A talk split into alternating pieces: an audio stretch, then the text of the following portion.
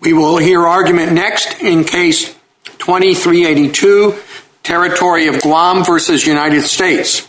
Mr. Garr. Thank you, Mr. Chief Justice, and may it please the Court. The United States made a strategic decision to steer the cleanup of the Ordot dump away from CERCLA and to sue Guam under the Clean Water Act instead, no doubt to insulate itself from liability for its own role in building and using the dump. Yet now the United States claims that the party's Clean Water Act settlement nevertheless triggered a CERCLA contribution claim, a claim under the very statute it sought to avoid. That's wrong for two independent reasons. First, Section 113 F3B of CERCLA requires the resolution of CERCLA liability to trigger a CERCLA contribution claim. Section 113 F3B is part of an integrated CERCLA contribution provision. Read in context, the phrase resolved its liability naturally refers to CERCLA liability, and that reading squares with traditional contribution principles which require the resolution of a common liability. The common liability that triggers a CERCLA contribution claim is CERCLA liability. The United States' contrary interpretation depends upon construing Section 113 F3B as if it were an island ripped from its context. It creates the untenable result that the meaning of the phrase resolved its liability changes from one paragraph of Section 113 F to the next, and it manufactures an unprecedented contribution right that does not require a common liability and can be triggered even when the defendant is immune from liability on the settled claim, as the United States was here. None of that makes any sense. And second, the United States' position also fails because the party's Clean Water Act settlement simply does not resolve Guam's liability for a response action. Under the plain terms of the decree, Guam was just as exposed to liability for a response action after the decree as it was before, including under CERCLA itself. I welcome the Court's questions. Uh, Mr. Garr, under uh, the position of the United States Uh, points out an incongruity uh, in your position, which is that you want to imply uh, a term like under CERCLA into Section 113, but you're bringing this, the case um, under Section 107 yourself where you don't want to imply such a term. I just wanted to make sure I have your response to that. Well, the question is whether the settlement of the Clean Water Act triggered a contribution right under Section 113 F3B, and that depends on whether or not it resolved liability under CERCLA. I don't think there's any inconsistency in our view. Everybody agrees that if the settlement didn't trigger 113 uh, F3B, then we are entitled to proceed under Section 107A for the recovery of costs. You uh, articulate this theory of statutory interpretation that centers upon what you call an anchor provision, and I'm not quite sure where that fits in our sort of list of statutory guidelines. I gather it's not quite a defined term, but it's also not a term of art. Uh, what's the best authority that you can point me to where you have the kind of analysis that you're asking us to adopt here? Well, I would point you to the cardinal rule that provisions have to be construed in context and in light of their surrounding provisions. So here, 113 F3B is part of an integrated CERCLA contribution provision, and it makes sense to read the language, the key phrase, resolved its liability, and how that is used throughout the statute. And if you look at 113 F, it starts by establishing an F1 the liability that that matters, and that's CERCLA liability. And then in each provision thereafter, it uses the phrase resolved its liability. And the government doesn't dispute that resolved its liability in F2 means CERCLA liability, and there's no reason it would have any different meaning in F3B. And I think that's perfectly consistent with the rule of context that this always applies, and that the abnormal rule here is the one asserted by the government, which is that you should just take this provision and construe it as if it were an island in a vacuum without regard to its surrounding provisions. Justice Thomas? Uh, thank you, Mr. Chief Justice. Mr. Garr, um, is there any other instance in which uh, that you can think of where the parties reach a settlement and then they turn around and sue each other over the very same uh, problem? Well, I mean, there's certainly other instances that trigger a contribution claim, Your Honor. And I think, you know, one of the incongruities here is that the United States is not uh, subject to suit under the Clean Water Act. So the whole notion that that settlement would trigger a contribution claim is uh, at war with basic principles of contribution, which this court has recognized Congress adopted in Section 113F. But aren't you going to have a problem even if you get beyond the uh, statute of limitations? Uh, if you say that CERCLA is contained, then why would you bring a Clean Water Act claim under CERCLA? Well, I mean, you couldn't, I mean, certainly, uh, I don't think that situation would arise, Your Honor, if I understand the question. I mean, here the United States has, it could have certainly pursued a claim under CERCLA. It didn't in order to insulate itself uh, uh, from liability, and so it brought the claim under the Clean Water Act. And our position is consistent with traditional principles of contribution, that the settlement of that claim didn't trigger a CERCLA contribution right, which we think falls from the terms of the statute as well. Have there been other instances in which uh, other claims under other provisions were then brought under CERCLA for contribution purposes? Well, I mean, there's some cases that have arisen in the circuits, Your Honor, but I mean, up until um, relatively uh, recent, I think the position was that you would expect a CERCLA claim to trigger CERCLA liability. I mean, it wasn't until, I think, 2013 that a circuit first adopted the contrary rule, and it just throws a wrench into the whole way in which this provision was intended to operate and creates numerous anomalies, including giving the phrase resolves its liability a different meaning throughout the statute. But the contribution you're seeking comes from the Clean Water Act. That's what I'm getting at. That's If you're saying the statute of limitations shouldn't apply, should be contained under CERCLA, then why would you be bringing a claim from the Clean Water Act for contribution under CERCLA? We're not, Your Honor. We're bringing a cost recovery claim under Section 107A of CERCLA. The government's position is that we were required to bring a contribution claim in the wake of the Clean Water Act settlement. So it's really the government's position that creates the anomaly there. Thank you.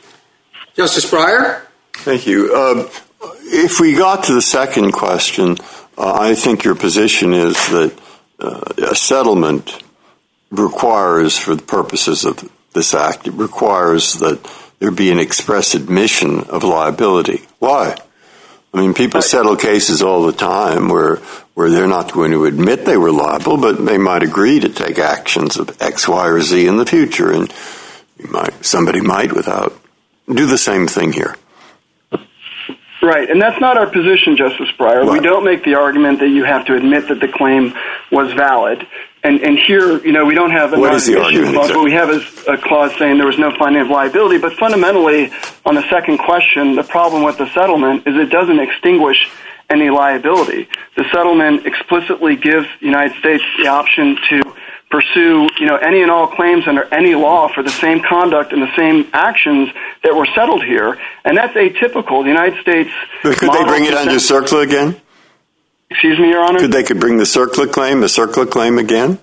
Yes, yes. I mean, in paragraphs 47 and 48... Well, then what did you get out of your agreement? Nothing? Well, Your Honor, the one thing that it resolved was the Clean Water Act penalties, which are statutory penalties that can add up, but it didn't resolve any liability with respect to a response action. And in fact, you know, once this action was taken to cap the dump, the United States, in theory, could come back and sue under CERCLA the next day and say, well, you know what? We've thought about it some more, and we think you should tear up and remove the waste altogether. This settlement didn't resolve any liability. And again, that's atypical, because if you look at the model consent decree, it mm-hmm. includes a covenant not to sue, except for future unknown conditions. But the settlement here uh, left Guam exposed to liability under any law with respect to any claim involving a response action. And so for that reason alone, we would urge you to rule for us on the second question presented. I see. Okay. Thank you. Justice Alito? I'd like to ask you a question about what you see as the relationship between Section 113F1 and uh, 113F3. So 113F1 provides a contribution action to offset CERCLA liability, and it does so, quote, during or following any civil action, close quote, under 106 or 107. Then paragraph 2 makes it clear that those who settle their liability won't be subject to a contribution action for the matters addressed in the settlement.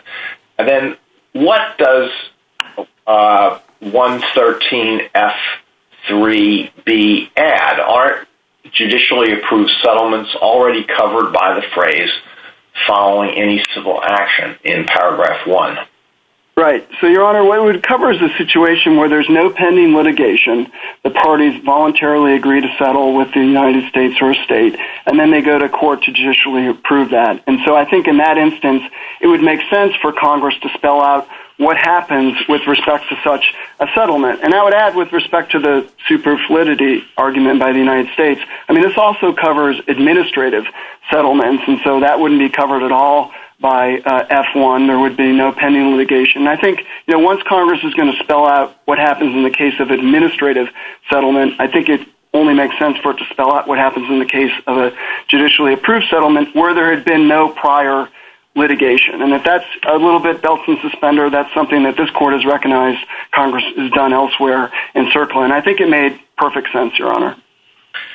Uh, what should we make of the fact that Uh, paragraph 3C, F1 3C, refers to, uh, I'm sorry, F3C, refers to any contribution action brought under this paragraph and sets its own requirement that such actions, quote, shall be governed by federal law. If Congress meant for um, all the details in paragraph 1 to carry through to the other paragraphs, including 3, why would it have needed to include that language? Well, I mean, I think what it does is it tells you that the the federal, um, the CERCLA contribution claim is a federal claim and so would other override other provisions. And that's one of the problems that the state amici address and that the government's interpretation would mean that anytime you settle a non-CERCLA claim under state law, Um, it would trigger this federal contribution claim and therefore override states' um, different cost recovery regimes, which is a direct intrusion that this court would not presume that Congress intended unless it said so. So I think the fact that Congress spelled out that these contribution actions brought under federal law, you know, is quite significant in pointing to the conclusion that Congress didn't mean this strange contribution right that the United States says it created. All right. Thank you.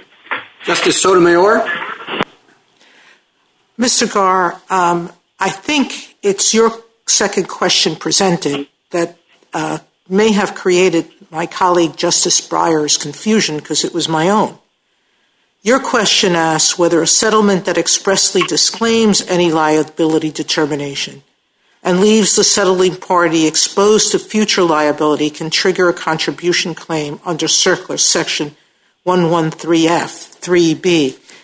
Um, settlement agreements often can disclaim liability but resolve liability at the same time. Many settlement agreements will say, I don't admit liability, but I will resolve my liability under your claims, under the Clean Water Act. That's what happened here, correct? Uh, well, yes and no. I mean, they did say that there was no finding of liability, Your Honor. Right, but it still resolved the Clean Water Act claims, correct? Uh, they didn't resolve liability, Your Honor. Uh, it resolved the claims, counsel. Not the liability, but the claims, correct? Well, no. I mean, the claims themselves were conditioned on compliance with the decree. And that's counsel, you're squibbling with words. You got some value out of it. You got away from some damages that you were fearful of. So it resolved something, correct? You're absolutely right. All right. Now, Mr. Garr, consider that. Could I have, if that settlement had said, this agreement resolves Guam's legal obligations under all federal environmental statutes. By the way, that's very comparable to most general releases. This settlement resolves all claims arising from, related to, whatever the complaint is, um, known or unknown. That's the typical general release. If it had been a general release like that, would you have any arguments in this case? Uh, the argument would be much different, and I think that probably would resolve liability, and that's what's missing here, Your Honor, is a general release. That never resolves liability because those general, counsel, Mr. Garr, those general releases, that's your strongest argument, which is... I agree. I mean, I think all the provisions work together, Your Honor, but I agree that release, the lack of any covenant not to sue, and the way in which the, the settlement preserves the right to bring suit under any claim, I mean, that's very unusual, and that defeats the finding that it resolves liability. The resolution of liability is a two-way street. Guam agreed to do some things here, but the United States never relinquished its claims to sue Guam for the very same conduct, the very same actions here, and that's made explicit in the decree. The only thing... That's your greatest... That's the great inequity here, which is the U.S. retained the right to sue you under the Clean Water Act. So your argument is we should have the right to sue them, correct, for contribution? Your Honor, not just the Clean Water Act, but under any law. I'm sorry, under CERCLA. Paragraph 48. Right. And it's an inequity... Counsel, please. Thank you. Thank you, Your Honor. Justice Kagan? Uh, Mr. Gore, I guess I'm wondering whether your anchoring argument is is really just an effort to make lemonade out of lemons. And, And the reason I say that is because it's usually considered a problem in statutory interpretation when one provision, especially very close to another provision, has um, very different language.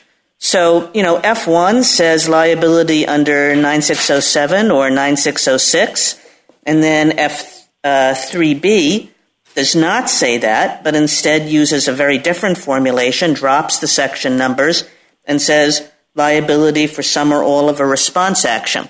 So isn't the kind of obvious argument here uh, that F3B meant something different from F1? Right, and that's the reasoning of the D.C. Circuit. And what it said was F1 uses CERCLA language and F3B doesn't. And it was incorrect about that because F3B does use CERCLA-specific language. It uses the terms of our response action and response cost, which actually track the references to 106 and 107 in F1. But I think, Your Honor, you know, fundamentally what they skipped over is F1 spells out that the liability is under CERCLA.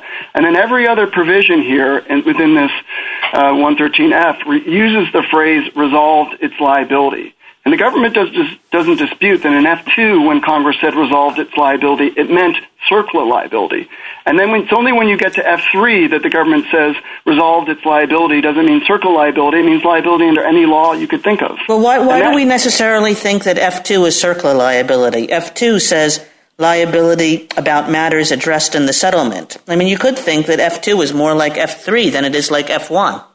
Well, I mean, you should ask the government that question because it's never disputed our position that it has to be CERCLA liability. If it were otherwise, then F2 would create this extraordinarily broad immunity that a party could settle uh, any claim under any statute and yet receive this immunity from contribution. The government has never taken that position. I mean, look, F1 tells you that the liability that matters is CERCLA when people are suing each other. And the other provisions deal with the question of what happens when there's a settlement. And all this is against the backdrop of common law contribution principle. Is it possible, Mr. Garth, that that it makes perfect sense to to understand F1 differently from F3B? Um, just because CERCLA is a statute that's designed to encourage settlements, and if you take this settlement provision to be uh, broad, if F3B is broader, um, it would suggest that it would encourage more settlements. Oh, I don't think it's going to encourage more settlements, Your Honor. People have to be worried about settling non-CERCLA claims triggering CERCLA rights. And I think all this has to be construed against common law contribution principles, which require a common liability. And the common liability here is CERCLA liability. And this court has held that F113F uh, is construed against common law principles. And that rule itself requires a conclusion that Congress meant the obvious. Thank you, Mr. Garth. Thank you, Your Honor. Justice Gorsuch? Mr. Garth, just to be clear, uh, there's no need for this court to touch the 107 question, is there? Uh, no, Your Honor, there's not. I mean, that's a separate issue that would go forward on remand. And uh, so whether you succeed or not is immaterial for the purposes of this appeal. Right. The only the fundamental question here is whether or not the Clean Water Act settlement required us to bring a claim under 3B, 113.3B. Uh, right. I understand. I understand why the SG wanted to inject it in this case, but I also want to just be clear that we don't have to touch it. That's absolutely right, Your Honor. Okay. And then can you um, explain for a moment uh, your argument about the preemptive effect of the government's position for state contribution laws and what that would look like? Sure, Your Honor. I mean, and it gets back to Justice Alito's point that in 113.3C, um, uh, the Congress provided that a contribution action brought under this paragraph shall be governed by federal law. So that means that if a person um, settles a claim uh, other than under CERCLA, under a state provision, that that would trigger a federal contribution right, which would preempt the alternative regimes that states across the country have adopted to deal with cost recovery in this situation. And, you know, the amici brief filed by the states spells this out clearly. I mean, that's a direct intrusion into state autonomy that you wouldn't presume that Congress intended when it adopted a CERCLA contribution provision. Well, I guess I just want to understand uh, better the magnitude of that, the consequences and the practical consequences of that, um, and why we wouldn't uh, assume that uh, CERCLA meant meant to do exactly that. So well, uh, sure, Your Honor. And again, I think this gets back to what it means Um, to have a contribution claim. I mean, ordinarily you would try, you would require a common liability. So you would settle liability for this, and you'd have a contribution claim under the same liability. And what the government's interpretation does here is to import this, you know, discrete CERCLA contribution claim as, you know, into other federal statutes and to override other state laws that deal with cost contribution.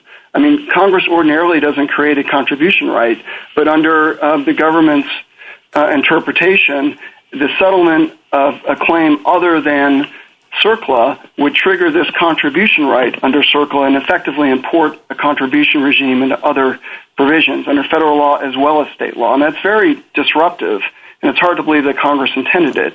And all of those problems are resolved by giving this contribution provision its normal meaning of requiring the resolution of a common liability, which here would be CERCLA liability. Thank you. Justice Kavanaugh? Uh, thank you, Chief Justice, and good afternoon, Mr. Garr. Do you, um, or can you give me uh, problems that you think would result outside of this case uh, if we adopted the government's interpretation? Well, sure, Your Honor. I mean, at first is the trap for the unwary that, you know, is epitomized by this case, that you would be settling a claim under a different statute to which the United States itself enjoys immunity, which is true of the Clean Water Act, and that somehow that that settlement would trigger a CERCLA contribution right. So so that in itself is is a problem that I think you would avoid unless Congress was clear. Another problem is, you know, the problem with displacing um, contrary uh, uh, federal and state uh, cost recovery regimes, which I was discussing with Justice Gorsuch. I mean, I think it also creates this unprecedented contribution right not known to the common law where you don't need a common liability, where the resolution of liability under one statute um, somehow triggers contribution right under a different statute. I mean, all of that is problems that this court can avoid by simply um, construing this CERCLA contribution provision to be tied to CERCLA liability. Thank you, Mr. Garr. Justice Barrett? Good afternoon, Mr. I have a question just about how, and I'm sure this comes of my ignorance of CERCLA actions, but how this works. So 113F3B refers to response action, you know, which is defined in, you know, 106 and 107, which talks about the ability of, you know, the section that you want to sue the United States under um, your ability to recover action costs of an action. So if there's not been an action, so there's been no judicially determined amount of response costs and there's been no administrative or judicially approved settlement, how does the court go about or how do the parties go about deciding whether costs undertaken actually were response costs?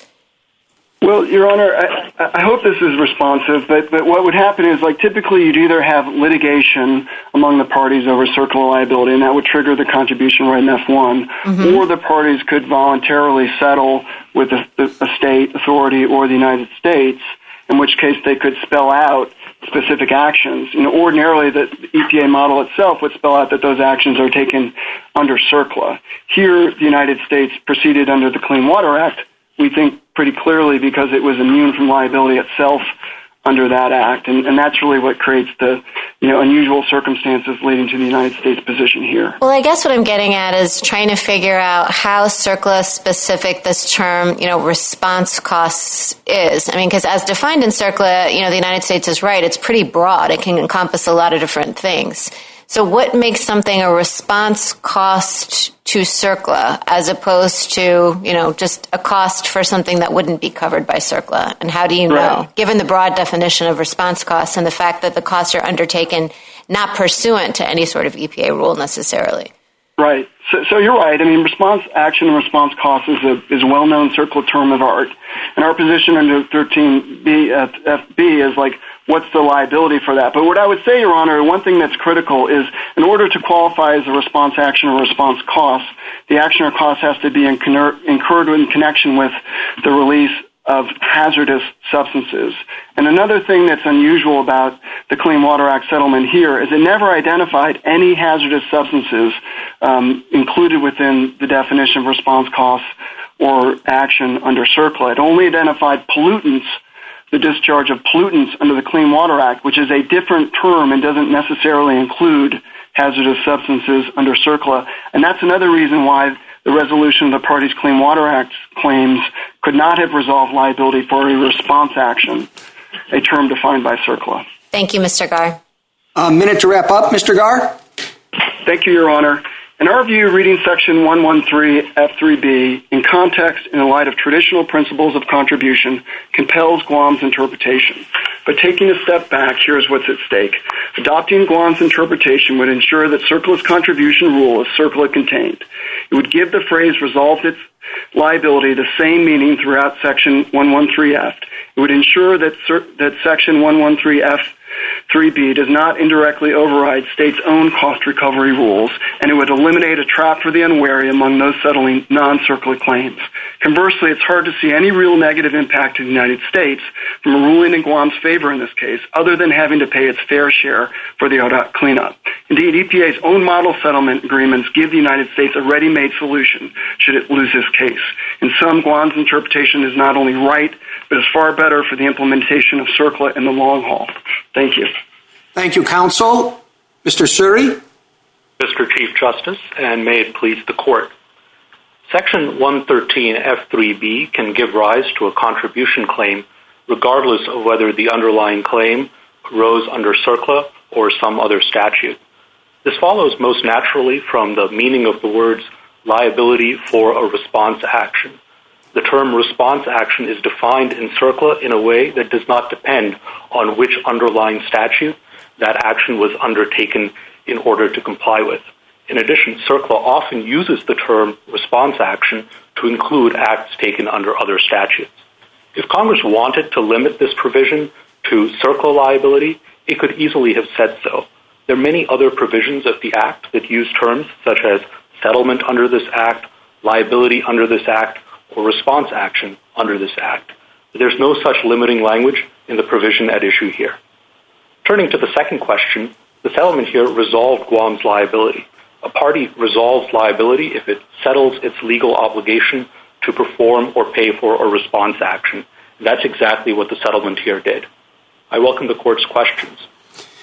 Uh, counsel, looking at um, F2, it's entitled Settlement the, the first uh, sentence there begins a person who has resolved its liability to the United States.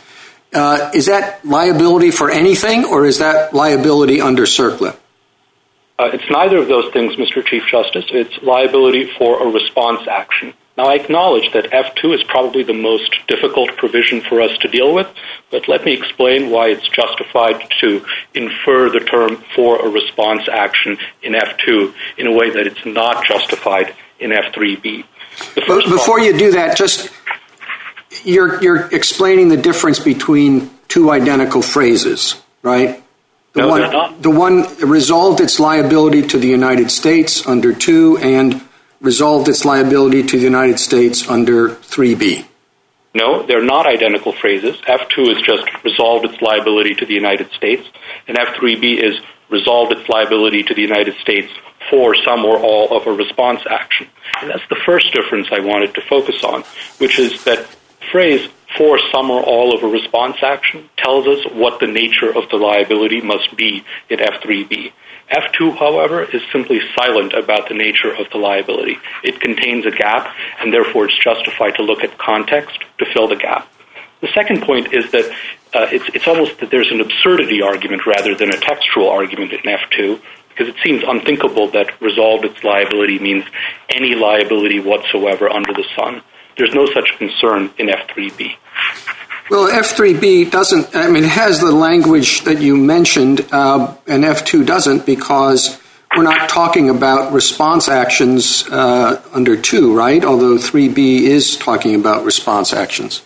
I agree, Mr. Chief Justice. What that proves is that the presumption that uh, the disparate inclusion and omission of language suggests a difference in meaning is not absolute. It can be overcome by competing indications in the opposite direction, and we do think there are competing indications in F2, but there aren't in F3B. Thank you, counsel. Justice Thomas? Uh, thank you, Mr. Chief Justice. Um, counsel, I'm, I admit to being somewhat confused by this, primarily because of the um, earlier Clean Water Act uh, settlement. Uh, do you think um, that uh, you could have a CERCLA recovery for, say, penalties under other uh, environmental uh, provisions? No, Justice Thomas. The CERCLA recovery would only be for response costs or response actions, not for penalties under other statutes. Uh, could you well could you have brought a CERCLA action against Guam after the uh, 2004 settlement? Uh, we do not believe that the settlement here would have allowed us to bring such an action against Guam, and I could walk you through the relevant provisions if you'd like. Yeah, I would. They're on page 166A of the petition appendix, paragraphs 45, 46, and 48. Paragraph 45 says that the settlement settles the claim in the decree, and under the background law of preclusion and judgments, uh, two claims are considered the same if they arise out of the same transaction or occurrence, even if they involve different statutes. This is confirmed by paragraph 46, which says that uh, the uh, decree should not be interpreted to limit the United States' right to bring claims involving unrelated violations. That necessarily implies that the decree does limit the United States' right to bring claims for related violations. There's also Justice Breyer's point uh, that he raised in the question, which is the decree simply wouldn't make any sense if Guam didn't get anything out of it. Now, they're relying on paragraph 48, but the first words of paragraph 48 are except as specifically provided herein. And as I've just explained, the decree does specifically provide herein for the elimination of the United States' right to bring related claims. Thank you. Justice Breyer? Well, I, the trouble I'm having on your side is I can't get too far using the language of the statute. I mean, sure, you could read it your way. Response action refers to any action, state or federal, uh, brought under any statute dealing with a response action, which is defined in 2324. It could mean that, but it could also mean CERCLA actions Okay? It could mean either. And if I look at the definition of response, it starts by saying for purposes of this subchapter. Then I look at the definition of response, and it's about 450 to 500 words, including all kinds of things. I'm tempted to say anything under the sun. That isn't quite true. But all kinds of technical things. Perimeter protection using dikes. You know, collection of leachate. How do I know whether a state has a collection of leachate law that has nothing really to do with CERCLA. And I don't know, but there could be a lot of lawyers who don't know. And when they go into any one of what could be thousands of cases that involve some of these 450 or 500 words under some law of a state or other federal law? Do they know they have only three years to ask for contribution? I mean, this is a pretty tough reading, and a lot of people just won't know they have only three years. They might think they had seven or something else. So, what kind of a boundary is this if we read it your way? I mean, what statutes are involved? Have you looked up all the statutes in the states that might use words like any of the 450 or 500 uh, that are there in the definition? Now, you see the thrust of my question. Yes, Justice Breyer. Let me provide some reassurance that our position doesn't lead to the kinds of practical problems that you're worried about. Mm-hmm. The first point is that while response action is indeed a broad term, it is not an unlimited term. The court made that point just last term in the Atlantic Richfield opinion when it said not everything under the sun qualifies as a response action. The second answer is that a lot of these cases involve sophisticated parties, governmental entities, territorial or state governments, and large corporations. These are the kinds of entities that can be expected to have good legal advice about how environmental laws interact with CERCLA. Finally, to the extent that there are case-by-case fairness problems, those should be addressed under frameworks such as equitable tolling, not by distorting the meaning of the substantive statute itself. Thank you. Justice Alito? Um, uh, counsel, Guam's argument in very simple terms is basically this. We're a small island, and uh, the only reason, and while we may have contributed to part of the problem with this dump, the Navy contributed quite a bit too. But in any event, all of this the, respective liability of Guam and the United States should be adjudicated under CERCLA, where the United States could bear some of the costs. But the United States has cleverly proceeded against us under the Clean Water Act for the purpose of avoiding that. Do you have an answer to that? Yes, Justice Alito. The first answer is that although Guam gets a lot of mileage out of its allegations that the Navy contributed to the Ordot dump, and although we're required to accept those allegations as true at this motion to dismiss stage, we don't actually think the allegations are true as a matter of fact. Secondly, EPA had legitimate reasons in 1988 for deciding not to proceed under CERCLA. By that time, the Clean Water Act process had already been underway for a couple of years, and EPA explained how the Clean Water Act procedure would, as it were, kill two birds with one stone. It would solve both the CERCLA problem and the Clean Water Act problem, making CERCLA remedy unnecessary.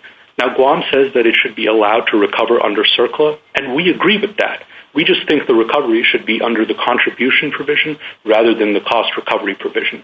Indeed, if you step back and think about it, Guam's action, as it were, sounds in contribution.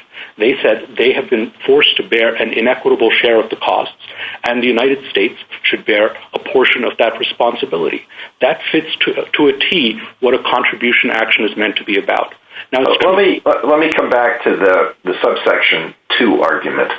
Uh, doesn't the, the way that's worded show that all of these provisions are meant to operate together? Doesn't that substantiate Mr. Garre's anchoring provision argument uh, clearly? And, and you, I guess you can see this. F2 doesn't refer to liability to the United States for by anybody for anything. It has to do presumably with liability under CERCLA uh, 9607A, uh, right? I agree that these provisions are meant to work together. That doesn't override the fact, however, that the two provisions at issue here, F1 and F3, have different language. One says under Section 106 or 107, and the other doesn't, and the court should give effect to that difference in language. Well, your, your argument is that if subsection 3 didn't refer to uh, response costs, uh, to a response action, it would be read like two. But by putting that in, that was a signal that Congress wanted to pick up liability under the Clean Water Act, right? Uh, it's a signal that Congress wanted to pick up liability for response costs or response actions without regard to the statute under which that arose. That makes sense because Congress is trying here to encourage settlement. It makes sense that Congress would provide a broader contribution right for settling parties than for non-settling parties. Right, thank you. Thank you. Justice Sotomayor? Counsel, I believe I'm right because I've been told this in the briefing that the word responsive action is not used in any other statute. Am I correct? Besides no, CERCLA? No, that's not quite correct. There are state statutes, baby CERCLAs as they're sometimes called, that copy the term response action. But copy it in their own statutes. Correct. But All right, now, counsel, um, you know, one could be prompted to bid, build a lid for a dump in response to CERCLA or one might do so in response to a nuisance claim in state court. Both would be response actions. Why shouldn't it matter why a person initiates an activity? It, it seems to me, just for the reasons Justice Alito just said, the simplest reason, if response action is uh, specific in terms of all of the activities that it can be, why should we build that into a different act like the Clean Water Act? By the way, I thought that the harm addressed in the Clean Water Act was releasing, re, um, releasing pollutants without a permit. That's a very different um, harm than what CERCLA looks to, which is releasing hazardous pollutants with or without a permit, you're still um, prohibited from doing that. So those aren't those two different harms, and why should one extinguish or create an obligation to claim under another?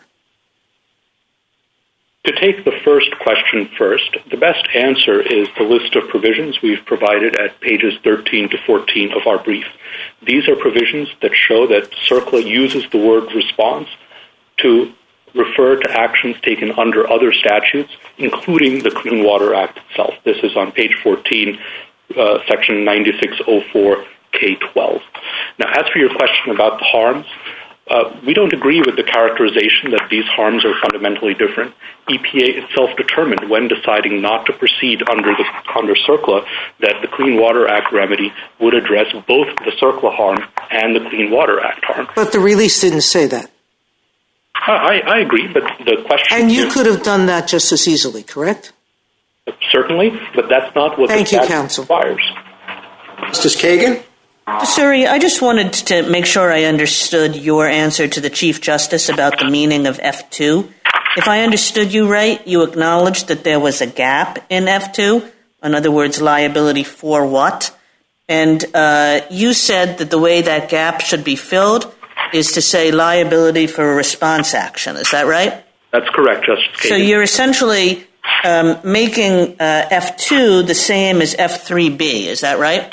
That's correct, and we think one contextual justification for that is F3B itself includes a reference back to F2. And and and Mr. Suri, I mean, uh, I, I asked Mr. Garre about this, and Mr. Garre says that your litigating position up till now has been the opposite. That F2 was more like F1. That it's CERCLA liability. no, I think the truth of the matter is that we have uh, not said anything about F2 until this point. We certainly haven't conceded that F2 is like F1. Okay, so if you're saying F2 and F3B go hand in hand and they're different from F1, I guess the question that follows is why? What's the theory on which in F2 and F3B Congress broadened out liability? Uh, why did Congress treat F2 and F3B differently than F1? Is that the question? That's the question. All right. The re- uh, I can think of a few plausible reasons, although I don't know which one is true as a matter of fact.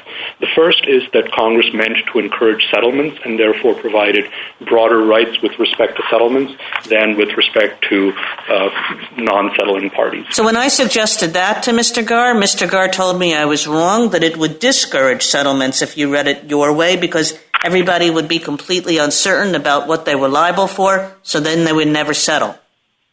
No, I think that Congress clearly was providing a benefit in F2 and F3B. It was granting parties more rights like protection from contribution claims and the ability to bring additional contribution claims. Now, it's true that in the particular circumstances of this case, that may have turned out to be more than a more a curse than a blessing, but that's because of the particular factual circumstances of this case. That's not necessarily true as a general matter. I, I interrupted you before. You were saying there were some other theories about why F2 and F3 would be different from F1? Yeah, there are two more. The second is that when you have a court judgment, it's easy to determine which uh, section a particular claim arose under. But in the context of a settlement, that might not be something the settlement explicitly discusses. It might just say, here are the actions that the party is required to take. It might be administratively easier, therefore, to focus the contribution inquiry on that rather than the section under which it arose. And the final reason is that uh, F1 was written by the House Energy and Commerce Committee and F3B was written by the House Judiciary Committee. They may have simply had different ideas about how this provision should operate. Thank you, Mr. Suri. Justice Gorsuch? Good morning. I'd like to ask you a question about preemption. Um, as I understand the government's argument, 3B read 3B, liability for response action to include settlements with states under state law. Um, and then 3C, you read and all those settlements now have to be governed by federal law, and just like that, pretty much every state contribution regime is preempted. Uh, we have a brief from, I think, about 25, 26 states and territories, including some uh, very uh, different ones, of everything from everybody from Massachusetts to Wyoming, uh, saying that that would seriously impair state cleanup efforts to federalize and preempt uh, every every uh, every settlement that if you can read response action quite so broadly, um, and that this is going to wind up impairing cleanup efforts rather than advancing them. What, what's your thoughts about that?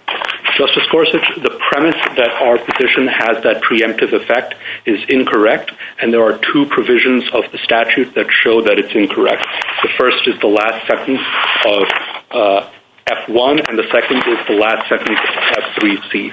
So the last sentence of F1 says nothing in this that's the whole subsection, not just F1, shall diminish the right of any person to bring an action for contribution. Oh, no, sure. I, I know we have all these savings clauses everywhere. Oh, they're all throughout CERCLA. But, but as I understand your reading of, of, of B and C under 3, uh, you read B to be very broad and, and C to then say they have to be governed by federal law. So maybe you could turn your attention there if you have some answer to that problem. Certainly do. Any contribution action brought under this paragraph shall be governed by federal law is what C says, not any contribution action concerning the subject matter. So of course, if a contribution action is brought under this paragraph, it's governed by federal law. But, but you, again, you've read the paragraph, which includes B, I think you mean include B, very, very broadly. So I mean, we're just bouncing through the statute, and we're not getting to the core of the problem. No, Justice Gorsuch. Our point is simply if a party wants to bring a state law action under state law, he can do that, and it's governed by state law. If he wants to bring it under this paragraph, it's governed by federal law. There's no preemption there because there are both avenues that are open to those parties. Now, it's true, a party could choose to bring a federal contribution claim with respect to a state law liability under our interpretation, but that doesn't preempt the state. That just means that there are two options open to the settling party. Thank you. Justice Kavanaugh? Uh, thank you, Chief Justice. Good afternoon, Mr. Suri. I think you said earlier that if Congress wanted to limit 113 F3B to CERCLA, it could have said so. Uh, and obviously, as is often the case, you could flip that question around and say if they wanted to, uh, if Congress wanted to uh, usher in your position, they could have said so. And so, in thinking about that framing of what's more likely here, uh, what do you make of your opposing counsel's suggestion that you're cutting off a right to sue here, uh, that there's a lack of fair notice, trap for the unwary, and I think that picks up also on some of Justice Breyer's questions. In other words, in thinking about how to think about what you're characterizing as silence here, let's just assume for the second that it that it is, we should think about that consideration and how to interpret that here. Justice Kavanaugh, uh, there won't be a trap for the unwary going forward because the rule established by this court will apply across the country and everyone will know what they have to do. Do you agree that it could be uh, a trap for the unwary, though, having looking backwards? Uh, I, I, agree that's a potential problem, but that's always the case with any case of statutory interpretation. You, you have uh, uncertainty about what the statute means before a court comes in and resolves the uncertainty. That's no reason to adopt what we think is the less textually plausible argument. If I could say one more word, however, contesting your premise of statutory silence, if a provision is silent, the normal rule is to apply it according to its terms and not to infer an unstated limitation. So if you think the textual arguments are in equipoise, you should go with what the most natural reading of the term response action is, and that doesn't include any qualifiers such as under CERCLA. Thank you, Mr. Suri. Justice Barrett? I have no questions. A minute to wrap up, Mr. Suri? I have nothing further, Mr. Chief Justice. Thank you. Uh, rebuttal, Mr. Garre? Thank you, Mr. Chief Justice. With respect to F2, this is a brand new argument, as counsel acknowledged today.